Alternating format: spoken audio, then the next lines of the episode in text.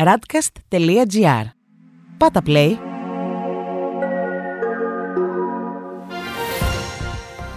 World Desk Ο γύρος του κόσμου μέσα από τα πρωτοσέλιδα ευρωπαϊκών και αμερικανικών εφημερίδων για την 1η Ιουνίου 2021. Καταδίκη για περιβαλλοντική καταστροφή στην Ιταλία. Επανεκδίδεται ο αγών μου στη Γαλλία. Πρώτος σταθμός μας η Ιταλία, όπου δικαστήριο αποφάσισε την καταδίκη των υπεύθυνων για την καταστροφή που προκάλεσε εργοστάσιο στα νότια της χώρας. Η Λα Ρεπούμπλικα γράφει σχετικά. Ήλβα, περιβαλλοντική καταστροφή. Ολοκληρώθηκε η διαδικασία σε πρώτο βαθμό με 26 ανθρώπους να καταδικάζονται. Ανάμεσά τους και οι αδελφοί Φάμπιο και Νίκολα Ρίβα, ιδιοκτήτες του εργοστασίου Χάλιβα, που έλαβαν 22 και 20 χρόνια κάθριξη ο καθένας. Οι εγκαταστάσεις του εργοστασίου που θεωρείται υπεύθυνο για τα υψηλά ποσοστά καρκίνου στον Τάραντα της περιφέρειας Πούλια στη Νότια Ιταλία έχουν κατασχεθεί. Και η Κορία Ρεντελασέρα για το ίδιο θέμα γράφει: Οι πρώην ιδιοκτήτες της Σίλβα λαμβάνουν την μέγιστη ποινή. Η υπεράσπιση των ιδιοκτητών λέει ότι δεν υπήρχε δόλος, ενώ οι οικογένειες των θυμάτων λένε ότι αυτή είναι μόνο η αρχή. Στο πρωτοσέλιδο της Λαστάμπα διαβάζουμε: Ο Λαντίνη προειδοποιεί τον Ντράγκη. Άκουσε ή η κοινωνία θα σπάσει. Παρέμβαση κάνει ο επικεφαλής της Εργατικής Συνομοσπονδίας Μαουρίτσιο Λαντίνη προς τον Ιταλό Πρωθυπουργό. Τέλος, η Μεσαντζέρο γράφει: Κοινό χρέος για την ανάκαμψη. Ο διοικητής της Τράπεζας της Ιταλίας, Ινιάτσιο Βίσκο, ισχυρίζεται ότι με αυτόν τον τρόπο θα μπορέσουμε να κάνουμε την Ευρώπη να μεγεθυνθεί. Στη Γαλλία, η Λιμπερασιόν γράφει Επανέκδοση του αγόρμου. Οι λέξεις για το χειρότερο. Η νέα έκδοση του βιβλίου του Χίτλερ από τις εκδόσεις Φαγιάρ συνοδεύεται από νέες αναλύσεις και σημειώσεις υπό το γενικό τίτλο Ιστορικοποίηση του κακού. Μια σημαντική ογκώδης μελέτη που είναι αποτέλεσμα επιστημονικής εργασίας και έχει ως σκοπό να αφοπλίσει το μανιφέστο του ναζισμού. Στη Λεμόν διαβάζουμε Μάλι, το πραξικόπημα που άλλαξε την κατάσταση για την Γαλλία. Οι αρχές στη Γαλλία φοβούνται ότι ο νέος πρόεδρος, συνταγματάρχης Ασίμι Γκοϊτά, δεν έχει νομιμοποίηση και θα είναι ανοιχτός στο ριζοσπαστικό Ισλάμ. Αν τα πράγματα πάρουν τέτοια τροπή, ο Μακρόν θα αποσύρει τα γαλλικά στρατεύματα από την περιοχή. Η Λιφιγκαρό κυκλοφορεί σήμερα με τίτλο Εμμανουέλ Μακρόν, το στίχημα μιας μόνιμης καμπάνιας. Ο Γάλλος πρόεδρος, που έχει γεμίσει με την παρουσία του τα μέσα μαζικής ενημέρωσης, ξεκινά αυτή την εβδομάδα τον γύρο της χώρας για να πιάσει τον παλμό της λιγότερο από έναν χρόνο από τις προεδρικές εκλογές του 2022. Τέλος, η Ουμανιτέ αναρωτιέται: Πανδημικοί αγώνες; Σε 52 ημέρες είναι η τελετή έναρξης των Ολυμπιακών Αγώνων, ενώ το 70% των Ιαπώνων αντιτίθεται σε αυτούς.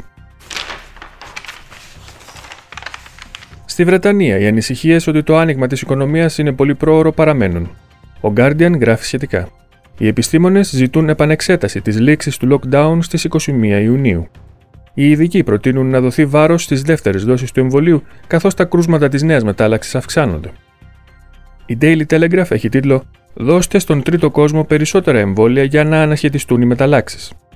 Οι επικεφαλεί του Παγκόσμιου Οργανισμού Υγείας, του Διεθνούς Νομισματικού Ταμείου, της Παγκόσμιας Τράπεζας και του Παγκόσμιου Οργανισμού Εμπορίου παροτρύνουν τους ηγέτες του G7 να κλείσουν το εμβολιαστικό κενό μεταξύ πλούσιων και φτωχών χωρών, έτσι ώστε να μην ανακάμψει ο ιός. Στους Times διαβάζουμε μεγαλύτερες σχολικές μέρες στην προσπάθεια να καλύψουν την ύλη τα παιδιά. Ένα έγγραφο της κυβέρνησης που διέρευσε στον τύπο κάνει λόγο για σχέδιο ύψους 15 δις λιρών για επιμήκυνση του ημερήσιου σχολικού προγράμματος κατά μισή ώρα από την επόμενη σχολική σεζόν. Τα παιδιά θα λάβουν 100 επιπλέον ώρες το χρόνο, με κάθε εβδομάδα να έχει τουλάχιστον 35 διδακτικές ώρες. Τέλος, ο Independent γράφει αύξηση των Ευρωπαίων που αναζητούν βοήθεια για να παραμείνουν στη Βρετανία.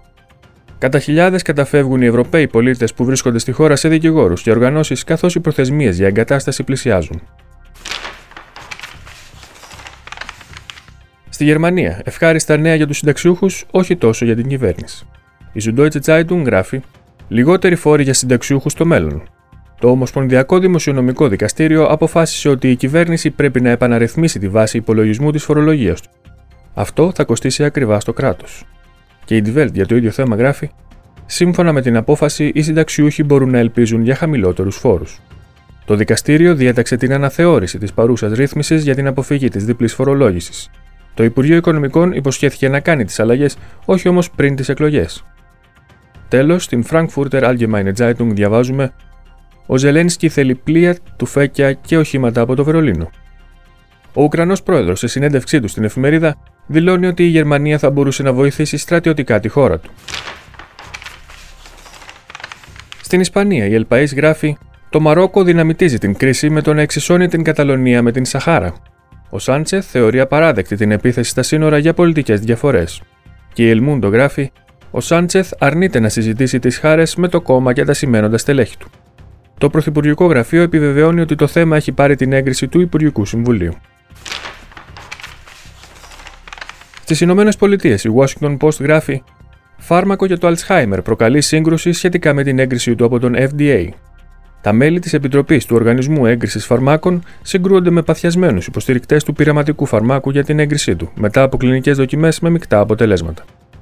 Οι Financial Times έχουν σήμερα τίτλο Η Κίνα αναζητεί ένα baby boom. Το Πεκίνο χαλαρώνει την πολιτική του ενός παιδιού μετά την πτώση του ρυθμού γεννήσεων που παρατηρήθηκε, επιτρέποντας τα ζευγάρια να κάνουν μέχρι τρία παιδιά. Στους New York Times διαβάζουμε μια νέα σύγκρουση για τον περιορισμό των εκλογικών δικαιωμάτων αναδύεται στο Τέξας. Οι Ρεπουμπλικάνοι θέλουν να περάσουν ρύθμιση που να περιορίζει αισθητά τους τρόπους με τους οποίους θα μπορούν οι ψηφοφόροι να ασκούν το εκλογικό τους δικαίωμα. Οι Δημοκρατικοί αποχώρησαν τη Δευτέρα από την αίθουσα, ωστόσο η διάταξη μπορεί να ψηφιστεί σε ειδική συνεδρίαση. Και τέλος, η Wall Street Journal γράφει: Οι πόλεις και οι πολιτείες μάχονται για την απαγόρευση του φυσικού αερίου στα σπίτια. Μεγάλες πόλεις όπως το Σαν Φρανσίσκο, το Σιάτλ και το Ντένβερ θέλουν να απομακρυνθούν σταδιακά από το ρηκτό καύσιμο λόγω κλιματικής αλλαγής, γεγονός στο οποίο οι πολιτείες στις οποίες ανήκουν είναι αντίθετες. Αυτός ήταν ο γύρος του κόσμου μέσα από τα πρωτοσέλιδα του διεθνούς τύπου. Η επισκόπηση αυτή είναι μια παραγωγή της Radcast. Στην εκφώνηση και επιμέλεια ο Παναγιώτης Τουρκοχωρήτης, στον ήχο Διονύσης Αντίπας.